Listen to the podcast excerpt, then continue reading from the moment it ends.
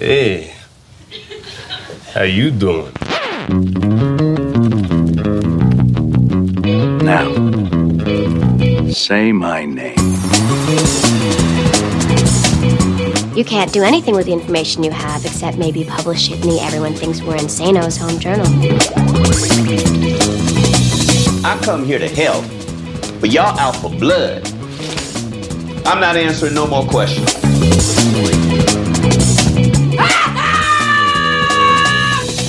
Salut à toutes, salut à tous, bienvenue dans cette nouvelle édition d'un épisode et j'arrête, le podcast de l'Association française des critiques de séries, l'ACS, en partenariat avec Binge Audio. Une grosse demi-heure, ça dépend de notre humeur, pour critiquer, analyser, décrypter, célébrer ou démonter une série sans perdre le sourire, même quand on grince des dents. Next one, next one, next one, next one. Whoa, wait. What? That's the last one. Pierre Langlais de Télérama pour vous servir dans une émission spéciale comme nous en aurons désormais régulièrement, puisque se sont assis autour de notre belle table en bois non seulement deux membres de l'ACS, Cédric Melon de Télécâble Sat Hebdo et Eric Bouche de Télestar. Bonjour messieurs. Bonjour. Salut. Mais aussi une invitée, la première de la courte existence de notre très humble podcast, Caroline Proust. Bonjour. Bonjour. Vous interprétez depuis maintenant 12 ans le capitaine Lorberto, héroïne d'Engrenages, dont la saison 6 débute ce lundi sur Canal+. Avec vous, on va revenir sur ce pilier des séries françaises, votre approche de votre rôle, votre travail sur la durée. Mais avant ça, parce qu'on est à l'ACS, c'est qu'à l'ACS, on critique, critiquons. Ok, début des constats. Donc on est au 36 terre, rue de Crimée, en haut d'un escalier, voilà, une espèce d'amoncellement de différents objets ménagers, un fauteuil club en simili cuir, un canapé, 3 places en cuir, là, marron, un radiateur, une télé, des bouts de mousse, enfin voilà, tout un tas de... Au milieu de tout ça, on a un sac de sport avec un buste d'homme, de type européen. Entièrement nu. Là, il est enveloppé dans une serviette bleue. Un bébé de sang. Alors, voilà, il est sectionné de tous les côtés. Voilà, c'est un tronc. C'est un putain de tronc humain. Eric, Cédric, que dire de cette saison 6 d'Engrenage, sans spoiler, bien sûr, comme toujours. Peut-être commencer par donner les clés de cette nouvelle intrigue. Eric, tu t'y risques ? Oui, allez, je me lance. Bon, on l'a entendu un petit peu. Hein. Ça commence par la découverte d'un putain de tronc, comme il dit, sur lequel la DPJ va enquêter. Alors, on se demande d'abord qui est la victime, quel est le mobile. Donc, débute une enquête aux multiples ramifications, où vont se mêler la sphère politique, la sphère policière et le banditisme, petit et grand. Mais en fait, cette saison, plus que jamais, va avoir un rôle prépondérant, souvent dramatique, sur les personnages. Laure donc, a eu un bébé prématuré, Tintin est en plein divorce, le juge Roban est confronté à la maladie, et Joséphine Carlson est confrontée à un drame personnel. Donc il y a beaucoup d'enjeux dans cette nouvelle saison.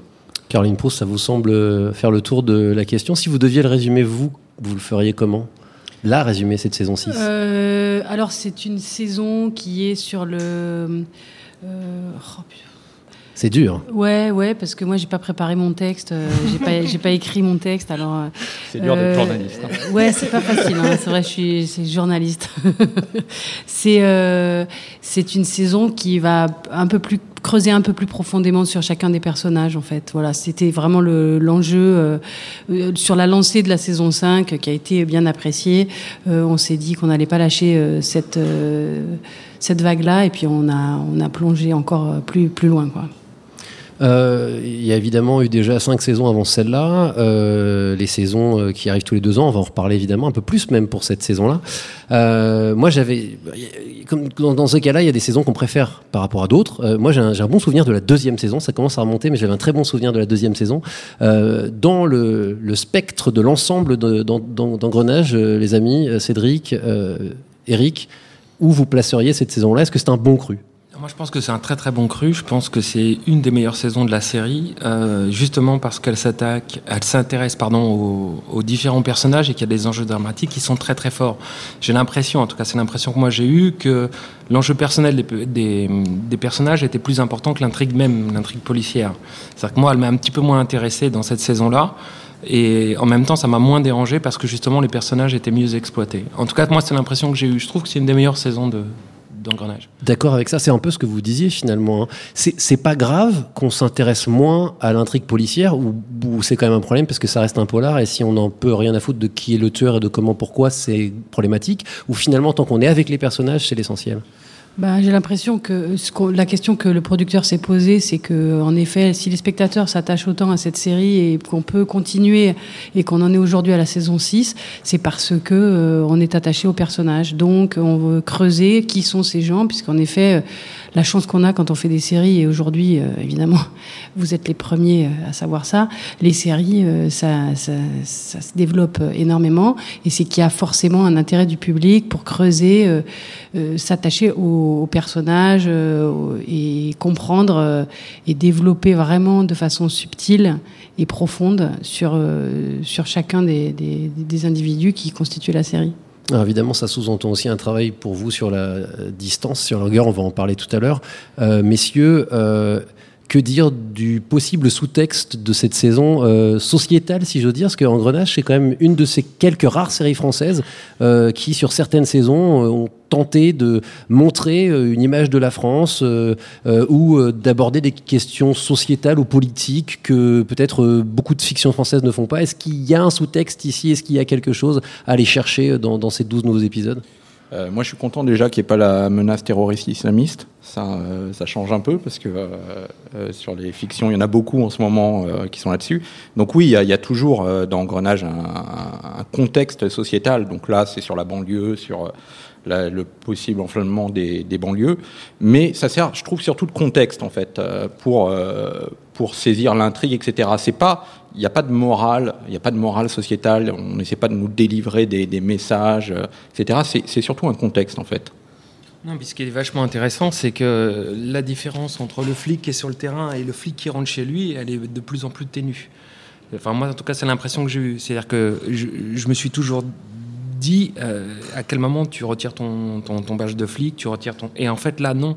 Ils sont tous les mêmes. Et en fait, ils rentrent avec eux, avec ces problèmes-là. Et du coup, c'est ça qui, pour moi, donne l'intensité dramatique à la saison. 12 ans, c'est long. Est-ce qu'il y a un risque de lassitude ? Ou est-ce qu'au contraire, c'est ce qui fait l'intérêt, c'est que c'est long et du coup, on y est depuis longtemps et du coup, on a hâte de revoir ces personnages, c'est ce qu'on disait tout à l'heure.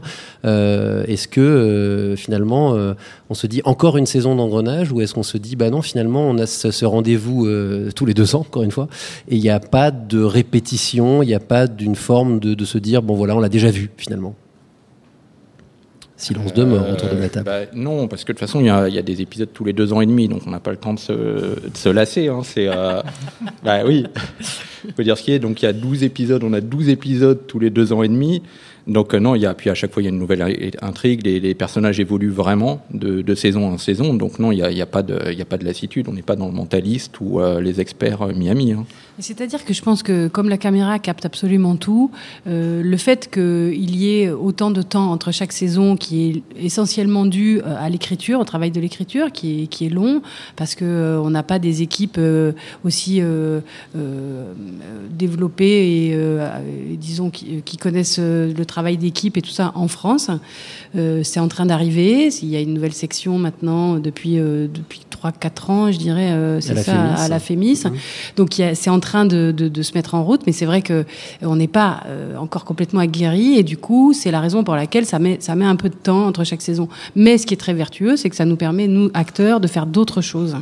Et ça nous permet aussi d'avoir le goût, à chaque fois, de revenir avec appétit sur ce qu'on a à fabriquer, et parce que, justement, la lassitude ne doit surtout pas s'installer. Si elle s'installe chez nous, c'est mort, quoi. On va revenir sur toutes ces problématiques-là et sur cette saison 6 d'Engrenage qui est donc diffusée le lundi soir sur Canal+. On en parle maintenant avec vous, Caroline Proust. Alors, vous en êtes où ? L'IGI vient de nous envoyer les premiers résultats, là. Les lunettes de piscine qu'on a retrouvées dans le sac de sport, c'est des lunettes correctrices. Donc on cherche l'opticien qui a monté les verres. Ça devrait nous permettre d'avoir le nom de la victime. Et l'ADN ? On attend les résultats. Puis l'autopsie nous en dira sûrement un peu plus. Enfin, d'ailleurs, il faudrait qu'on y aille. Le légiste nous attend. Gilou, on bouge ? Attends, je viens de reprendre mon poste, c'est à moi d'y aller. Tu te sens pas obligé. Je me sens pas obligé, j'ai juste besoin de raccrocher les wagons. L'autopsie, c'est l'occasion. Tu viens juste de rentrer, te mets pas la pression. Garde du temps pour ton bébé, repose-toi sur nous, tranquille, quoi. J'ai pas besoin de me reposer, ni sur vous, ni sur personne. Je flippe quand je me repose. Donc parlons de cette saison 6 si vous voulez bien, avant d'élargir votre expérience sur la série plus globalement, Caroline Proust. On retrouve Lorberto, donc on l'a dit, confrontée à la maternité. Elle vient d'être mère, c'est un changement majeur pour votre personnage. Et quel changement pour votre approche du personnage ? Est-ce que c'est quelque chose qui vous a fait repenser finalement cette flic et cette femme ? Oui, c'était super intéressant parce que c'est une mère qui veut pas être mère, en fait. Donc, elle va être confrontée à toute cette difficulté. Et c'était super intéressant d'avoir un nouvel objectif pour le personnage qui n'était pas seulement d'être flic, parce que en effet, Lorberto est une flic à 100% et donc a du mal à se consacrer à autre chose. Que ça on soit... peut parler de workaholisme, on en parlait tout à l'heure, c'est un anglicisme, mais en gros, ils sont tous accros à leur boulot, quoi. Ils sont à fond tout le temps, quoi, ces personnages-là. Pardon, c'est quoi ce mot ? Workaholisme, quand on est workaholique. J'ai compris burqa. Voilà, donc je me disais, qu'est-ce que c'est ? C'est quoi le rapport ? Non, on n'a pas encore inventé ce mot. Oui, en effet, c'est ça. Mais alors, ça serait quoi le mot français ? Accro au boulot, peut-être ? Ça rime en plus. Je sais pas, je propose. Hein. Boulotoïste, alors. C'est parti, on va appeler la Rousse tout de suite. Donc oui, il y a ça dans ce personnage, c'est ce qu'elle dit, hein. Elle dit « je m'arrête, je flippe » quoi, finalement. Voilà, elle ne peut pas s'arrêter et en même temps, évidemment, un petit être qui arrive dans la vie de quelqu'un, c'est toujours... ça prend de la place quand même, malgré tout, et elle va être avec toutes ces difficultés-là, et j'ai trouvé ça super intéressant, parce qu'en fait, c'est sur une espèce de déni comme ça qu'elle peut avoir, et donc c'était quelque chose de nouveau à fabriquer. De tenir ce bébé à distance et tout ça, c'était très intéressant à faire. Parce que moi, je suis pas du tout comme ça dans la vie, donc c'était vraiment chouette. Ce qui est étonnant, Eric. Je trouve, ils sont tous un peu pareils, ces personnages. C'est-à-dire qu'en effet, on a l'impression qu'ils refusent d'être heureux, tous, dans leur vie privée. C'est-à-dire que dès qu'il y a quelque chose qui arrive de bien, ils s'enfuient. Il y en a un qui est au bord du divorce, etc. Tous, on a l'impression qu'ils ne veulent pas, finalement. Alors, la question qui est super intéressante, c'est que pourquoi est-ce que, en effet, les scénaristes développent ça et pourquoi ça marche ? Parce que, finalement, si on continue, et pourquoi Lorberto est un personnage qui est quand même toujours confronté à des situations super difficiles, et donc je me dis, ça doit servir d'exutoire, je sais pas, pour le public, puisque s'il continue de fonctionner comme ça, c'est que les gens sont heureux de voir ça, enfin heureux, ils sont, donc c'est la vraie question, et de façon, on peut dire, internationale, enfin, c'est-à-dire, ça n'est pas que français, puisque vous savez qu'il y a un succès quand même important en Angleterre notamment, et donc Spiral, ils disent. Exactement, et du coup c'est vrai que on peut se questionner sur j'ai pas de réponse, hein. Je vous interroge là-dessus aussi, parce que c'est vrai que les gens veulent pas voir des gens heureux, en fait. Bah, peut-être que c'est un peu le bonheur est un peu mièvre et que ça intéresse pas tellement de gens, finalement, que de voir des gens très heureux. Enfin, en même temps, si tout se passait bien et si tout allait bien dans la série, on regarderait pas, parce que ça n'aurait aucun intérêt. Ben voilà, c'est ça, c'est-à-dire que le bonheur n'a pas grand intérêt. Ouais. Voilà, c'est pas du tout Engrenages, évidemment, on n'est pas du tout là-dessus. Ça pourrait. Mais il y a quand même un équilibre qui est assez fragile pour parler d'une autre série de Canal qui était Braquo, avec laquelle j'avais un problème, moi, c'est que je trouvais que dans Braquo, ils allaient peut-être baisser dans la mouise. Et comme s'ils faisaient exprès d'aggraver les choses. Là, Engrenages, il y a quand même un équilibre. C'est-à-dire que, il fuit un peu le bonheur, comme disait Eric, mais il y a quand même... C'est pas des abrutis qui font se tête baissée vers les emmerdes. Elles viennent à eux, ou en tout cas, ils cherchent des solutions. Il y a une tendresse dans cette histoire-là. Il y a quand même une envie, je trouve, il y a quand même une envie de s'en sortir. C'est inspiré quand même d'histoires qui sont vraies. Ça se rapproche en tout cas beaucoup de ce qui se passe en réalité. Il y a des conseillers techniques, policiers qui sont présents, et c'est eux qui aident à écrire aussi les histoires avec les scénaristes. Y compris les personnages et leur ressenti, leur façon d'être. C'est au-delà des intrigues. Non, là, je pense que c'est vraiment Anne Landois, là, en l'occurrence, là, qui est la showrunneuse de la série. Oui, je crois que c'est vraiment elle qui est responsable du ressenti des personnages, mais et pas que, hein, d'ailleurs, mais enfin, en tout cas, c'est elle qui chapeaute tout ça. Mais sur les histoires difficiles auxquelles sont confrontés les policiers, malheureusement, ça se rapproche beaucoup de ce qui se passe en vrai. Moi, je pense que c'est très compliqué d'être policier aujourd'hui, en France et partout probablement. Est-ce que vous avez votre mot à dire sur les futures intrigues, sur votre personnage, sur les évolutions de votre personnage ? Est-ce que vous donnez des pistes à Anne Landois, justement, ou pas ? Alors sur la saison 5, en fait, le producteur Vassili Claire nous avait organisé un déjeuner en tête-à-tête avec Anne Landois, donc chacun, et lui était présent et il a posé la question à chacun de nous, savoir ce qu'on avait envie qu'il soit développé pour la saison 5. Et donc, on a chacun dit des choses plus ou moins intéressantes, et elle a pris note de ça, et puis elle a fait sa sauce, voilà. Et sur la saison 6, on n'a pas été sollicité, mais en revanche, la différence depuis la saison 1, dans l'évolution de la production avec nous, c'est qu'on fait des lectures bien en amont, on fait la lecture de toute l'arche narrative en fait. Enfin, c'est Anne qui nous raconte ça et on réagit ensuite suite à cette lecture. Parce que ça paraît sensé. Vous êtes finalement les comédiens, vous êtes là depuis le début, quoi. C'est-à-dire que les scénaristes, il y a une certaine stabilité, mais vous êtes quand même la colonne vertébrale. Ça sous-entend que vous n'êtes peut-être pas les mieux placés pour savoir ce qu'il faut faire, mais en tout cas sur vos personnages, vous êtes difficilement battable. Nous demeurons les seuls depuis le début, surtout en termes de production, en termes de scénariste, en termes de réalisation, les seuls en effet à être là depuis le début. Donc oui, on connaît très bien nos personnages, mais ce qui est excitant aussi, c'est d'avoir les scénaristes qui nous écrivent des choses auxquelles on s'attend pas. Parce que si on demande des choses et puis qu'elles sont écrites, et puis il reste plus grand chose. Ou alors on fait un autre métier, on devient scénariste.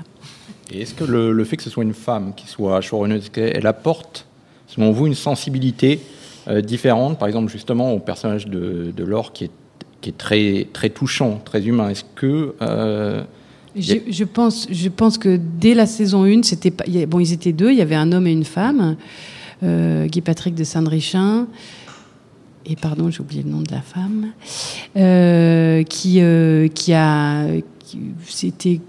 a écrit, et pour moi, j'ai pas abordé différemment, j'ai pas senti, c'était différent sur l'écriture, mais j'ai pas,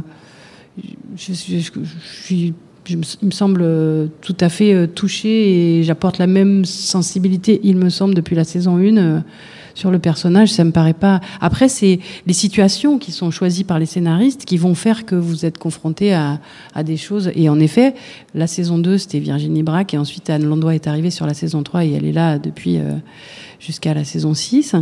Ça a été en effet des femmes. Est-ce qu'on peut dire qu'éventuellement, dans cette saison 6, il y a une réflexion sur la maternité, en tout cas de votre personnage spécifiquement. Finalement, quand on regarde bien, elle est dans un monde d'hommes totalement. Enfin, c'est la seule femme. Alors après, il y a Joséphine Carlson par ailleurs.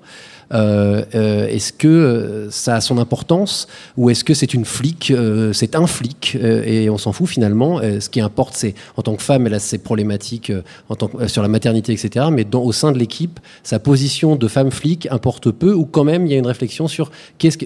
Moi, j'ai pas l'impression en fait que j'ai pas l'impression qu'on fasse la différence. C'est le capitaine Berthaud et ça sera un mec, ça serait presque pareil finalement.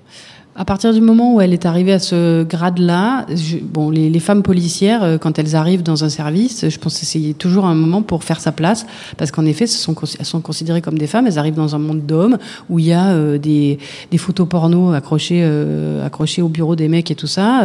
C'est un univers d'hommes qui fait des vannes bien lourdes parfois.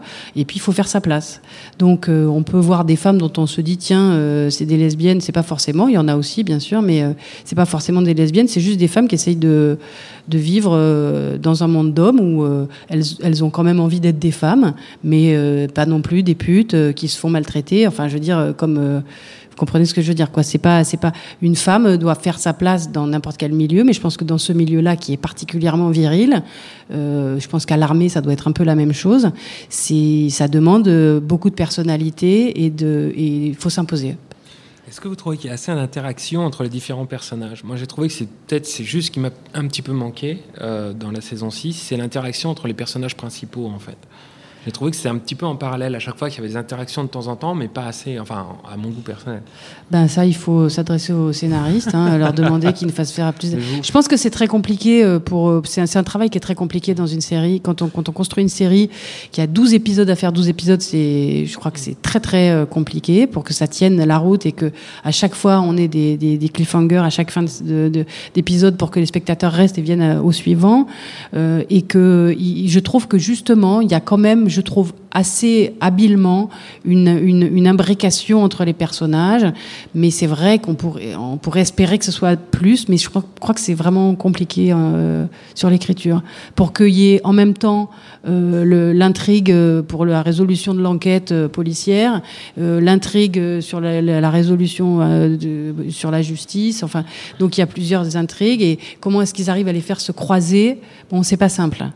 Avec en même temps chaque personnage qui doit avoir ce trajet personnel qui est lourd. On voit le juge Roban aussi qui est confronté à des choses très compliquées pour lui, la maladie, tout ça. Bon, ça fait des... Et ça a été annoncé dans la saison 5, la maladie de Roban, parce qu'on l'a vu pas mal cracher et saigner du nez.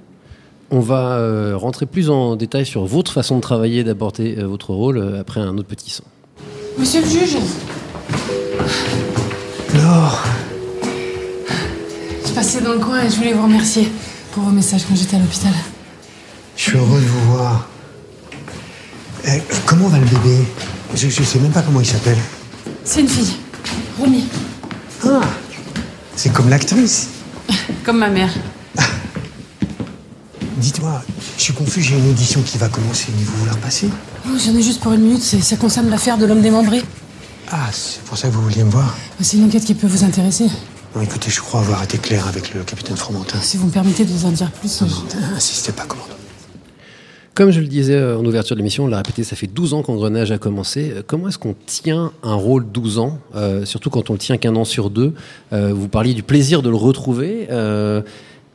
Comment on le retrouve? C'est-à-dire, comment se remettre dans ses baskets? Alors, je ne sais pas, les tournages, finalement, si c'est le même écart, s'il y a 2 ans à chaque fois, ou si, finalement, c'est moins espacé. Oui, si, c'est exactement le même écart. C'est exactement le même écart. C'est la bonne expression, se remettre dans ses baskets, en fait. C'est-à-dire que les costumes, vous avez pu remarquer qu'il n'y a pas une évolution fondamentale sur les costumes, et c'est un vrai choix de notre part, c'est-à-dire et de la part de la production, qui nous accompagne complètement. C'est-à-dire que de temps en temps surgit un élément de costume. Je pense à la saison 5 où j'avais cette espèce de gros manteau parce que je voulais avoir quelque chose qui me tienne chaud, qui soit quelque chose comme un doudou parce que j'avais perdu mon homme et qu'il y avait un moment qui était vraiment compliqué à traverser et tout ça, et puis qu'on tournait en hiver, donc c'était bien d'avoir cette grosse deuxième peau, en fait. Mais c'est vrai qu'on est toujours avec des costumes qui reviennent, et on remet nos costumes, et puis vous savez, un acteur... une fois qu'il a trouvé son costume, il a trouvé son personnage. C'est très très simple. Donc ce qui est compliqué, c'est de trouver le costume. Une fois que c'est fait, après il y a des petites variations, comme je vous disais, mais c'est vrai que c'est... Donc le personnage, il revient instantanément. Et pour trouver le personnage, justement, parce que quand Engrenage a débuté, en 2005, la fiction française, il y avait quand même pas grand-chose. Il y avait Navarro, il y avait Julie Lescaut. C'est ça.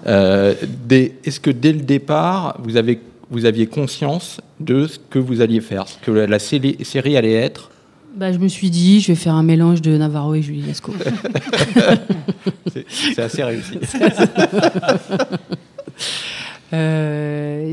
Évidemment, on était sur Canal+, et Canal+ a cette...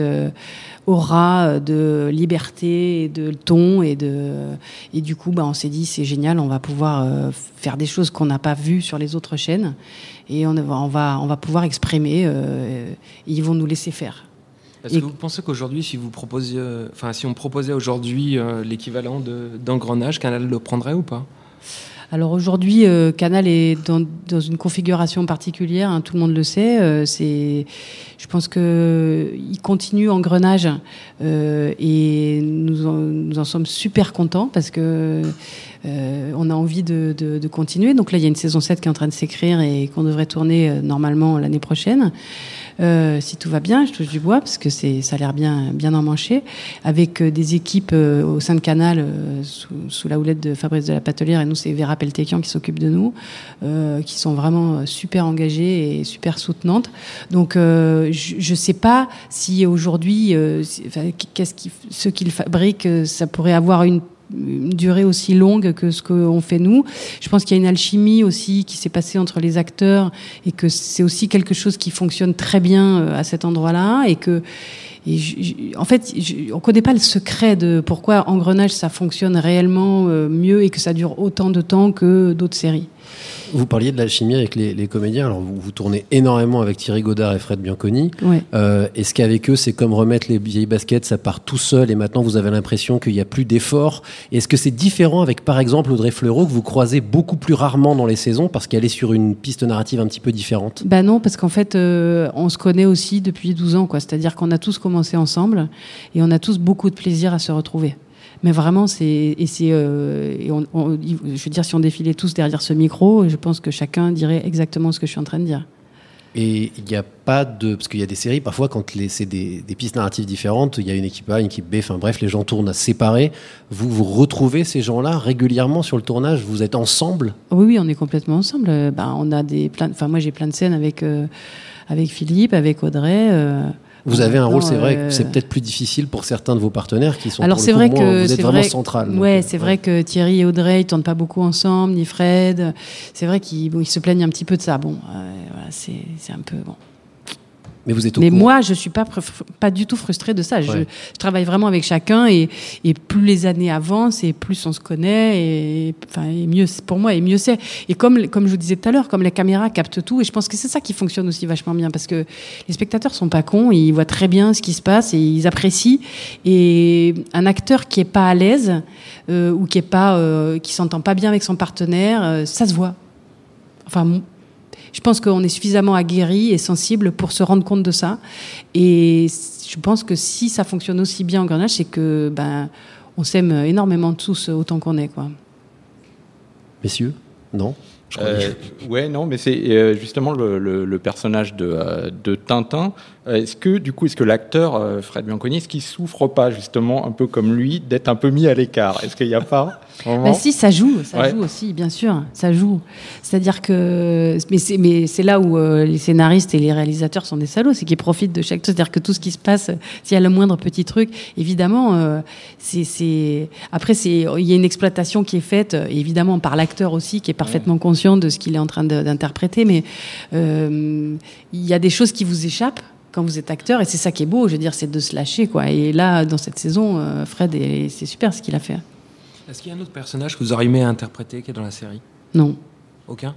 Je suis très contente de ce que j'ai à faire avec Lorberto. Non, j'aimerais bien interpréter d'autres choses ailleurs, mais dans Engrenage, je suis super contente. Ça sous-entend quoi? Que quand on est depuis 12 ans dans une série télé, ça complique la vie pour avoir d'autres choses ailleurs? Ou c'était pas du tout ce que vous vouliez dire? C'est mon cas, ouais. C'est mon cas. Vous êtes la meuf d'Engrenage? Ouais. Et du coup, il y a des gens qui vous disent vous êtes une flic et on vous donnera pas autre chose. Ils me le disent pas. Mais vous le comprenez? Je le comprends. Donc c'est à la fois une malédiction et un bonheur que d'avoir ce genre de rôle, quoi. Non, c'est pas. Je peux vraiment pas dire que c'est une malédiction. C'est impossible de dire ça. C'est un vrai bonheur. Mais c'est aussi un peu une entrave, je pense. Quand même, parce que il y a un certain manque d'imagination, je pense, un certain manque de prise de risque. Voilà. Bon, on va voir, parce qu'à un moment donné, ça va s'arrêter Engrenage, et à ce moment-là, on verra bien ce qui se passe. Donc je viendrai pleurer ou je viendrai rigoler avec vous, on verra. Le passif du personnage, c'est-à-dire tout ce que vous avez appris, j'imagine que dans les premières saisons, vous avez passé du temps dans un commissariat, vous avez rencontré des flics, etc. Est-ce que maintenant, c'est plus la peine parce que vous avez très bien intégré ce que c'est le quotidien d'un flic, ou est-ce qu'il faut quand même suivre l'évolution du métier de flic, surtout que dans cette dernière saison, il y a quand même beaucoup de questions de ce que vivent les flics au quotidien? Vous avez répondu en même temps. Vous pouvez quand même répondre. C'est-à-dire que comme tout évolue, les lois évoluent, donc le métier évolue. Voilà. Vous connaissez le code pénal par cœur? Non, j'en suis pas là, mais chaque article auquel on est confronté, on regarde de quoi il s'agit. On a toujours un conseiller technique sur le plateau, on a toujours, pour valider que ce qu'on fait, ce soit bien crédible par rapport à l'époque dans laquelle on est. Quel retour vous avez eu de vrais policiers ou de vrais enquêteurs sur votre personnage en particulier, et sur la série en général ? Aucun policier ne m'a... Pardon. Non. Aucun policier ne m'a agressé en me disant c'est épouvantable ce que tu fais. Donc j'ai plutôt eu des retours très positifs, mais je ne sais pas si ceux qui pensent que c'est épouvantable viennent le dire non plus. Je ne sais pas. Non mais ils sont plutôt en termes de crédibilité en fait. Est-ce que ils se disent ça se passerait comme ça, ça se passe comme ça? Ah ben moi on m'a dit plusieurs fois que c'est exactement comme notre chef de groupe. Il y a plusieurs personnes qui m'ont dit que je ressemblais à des chefs de groupe qui sont dans tel ou tel DPJ. Quoi. Vous avez parlé d'une saison 7 qui pourrait arriver. Oui. Est-ce que si on vous dit c'est bon, on signe pour 10 saisons, vous y allez? Ou est-ce que vous pensez que peut-être que, au bout d'un moment, la boucle doit être bouclée, que les personnages sont arrivés à un point. Enfin voilà. Alors évidemment, la question serait bonne à poser à Anne Landois, mais vous, comment vous la ressentez, la longévité possible d'Engrenage ? Alors déjà, la question à Anne Landois, je vais vous répondre parce que Anne Landois arrête. C'est pas elle qui écrit la saison 7, c'est Marine Franco qui va être showrunner sur la saison 7. Et donc, pour ce qui me concerne, j'ai envie de vous retourner la question. C'est-à-dire que vous, est-ce que vous pensez que c'est intéressant de faire 10 saisons, sachant que toutes les séries ont un terme ? Voilà, alors est-ce que le terme c'est la 7, est-ce que c'est la 9, est-ce que c'est la 8, est-ce que j'ai un fait pour 6 ou 7 moi, les grandes séries ont plutôt fait 6 ou 7. Je suis assez d'accord avec vous. Ouais, et puis on en parle quand même du fait que la 7 pour être la dernière saison de la série, c'est ouais. Moi je suis assez partante pour ça, ouais. Je trouve que 7 c'est un beau chiffre. Après je vais voir comment ça se passe parce que on va voir ce qu'ils écrivent réellement dans la saison 7 et si c'est une saison 7 qui est conclusive ou si c'est une saison 7 qui ouvre et si le public demande encore. Après c'est comme quand quelque chose fonctionne, c'est comme un doudou, on n'a pas envie de s'en séparer, c'est compliqué de s'en séparer, donc c'est un peu délicat. Mais moi, j'ai tendance à penser comme vous, hein, j'ai tendance à penser, personnellement, j'ai tendance à penser que c'est bien d'arrêter à la saison 7. Mais après, si on me dit, écoute, on va faire une saison 8, et celle-là, ça sera la dernière, qu'est-ce que c'est quoi le menu ? Voilà, c'est ça que je vais leur demander. Comme vous ne connaissez pas le menu de la saison 7, hein, quelle fin... Si, je le connais un petit peu. Mince, donc vous connaissez la fin déjà ou pas ? Non, pas tout à fait, non. Donc, et quelle serait la fin idéale pour vous, pour votre personnage et pour la série ? Moi, je verrais bien un truc très trash, quoi. Mais après, je sais pas si le public si Canal va suivre sur cette idée-là. Ah, l'idée, c'est que c'est un engrenage, donc ça finit mal un engrenage, souvent. C'est un peu plutôt infini un engrenage. Ça recommence. Ouais. C'est-à-dire que non, mais moi j'ai tendance à pousser. Voilà, je sais que quand Samy a explosé à la fin de la saison 4, même si tout le monde regrette Samir Boitard et pour cause, mais je trouvais que c'était un fort enjeu dramatique et je trouve qu'il aurait dû être mort à la fin de la saison 2. Et je l'avais dit au scénariste, mais il faudrait qu'à la fin de la saison 2, il soit mort dans le coffre. Enfin, on fait tout ça, mais logiquement, il est mort. Et là, on nous a dit, non, mais c'est trop dur pour les gens et tout ça. Moi, je ne suis pas d'accord avec ça, mais bon, voilà. Donc, j'ai tendance à vouloir que ce soit dur. Et ce sera le mot de la fin de cet épisode 3 de la saison 2 d'Un épisode et j'arrête, le podcast de l'ACS, l'association française des critiques de séries en partenariat avec Binge Audio. Merci infiniment Caroline Proust d'être venue discuter avec nous de la saison 6 d'Engrenage et d'Engrenage en général. Mais merci à vous, c'était fait avec un plaisir mêlé de joie. Donc elle est à suivre cette saison 6 d'Engrenage tous les lundis soirs sur Canal+. Merci aussi évidemment à Cédric Melon de Télécâble Sat Hebdo, Eric Bouche de Télestar et Jules Cros comme toujours à la technique. Merci aussi au public de l'antenne ici dans le 11e arrondissement parisien qui nous accompagne aujourd'hui. Merci à vous. La semaine prochaine, nous discuterons de Larry et son nombril, Curb Your Enthusiasm. Dans le texte, la série de Larry David qui revient sur HBO et de la vague d'autofiction comique qu'elle a fait naître de Louis C.K. à Pamela Adlon en passant par Aziz Ansari. Faut-il rire de soi-même pour être drôle? Question ô combien philosophique et sérielle. D'ici là, n'hésitez pas à liker la page Facebook de l'ACS et à suivre le compte Twitter d'Un épisode et j'arrête, par exemple, où vous pourrez suivre l'actualité de l'ACS et de notre podcast. Salut à toutes, salut à tous et à la semaine prochaine. Next one, next one, next one, next one. Whoa, wait, wait, wait, wait.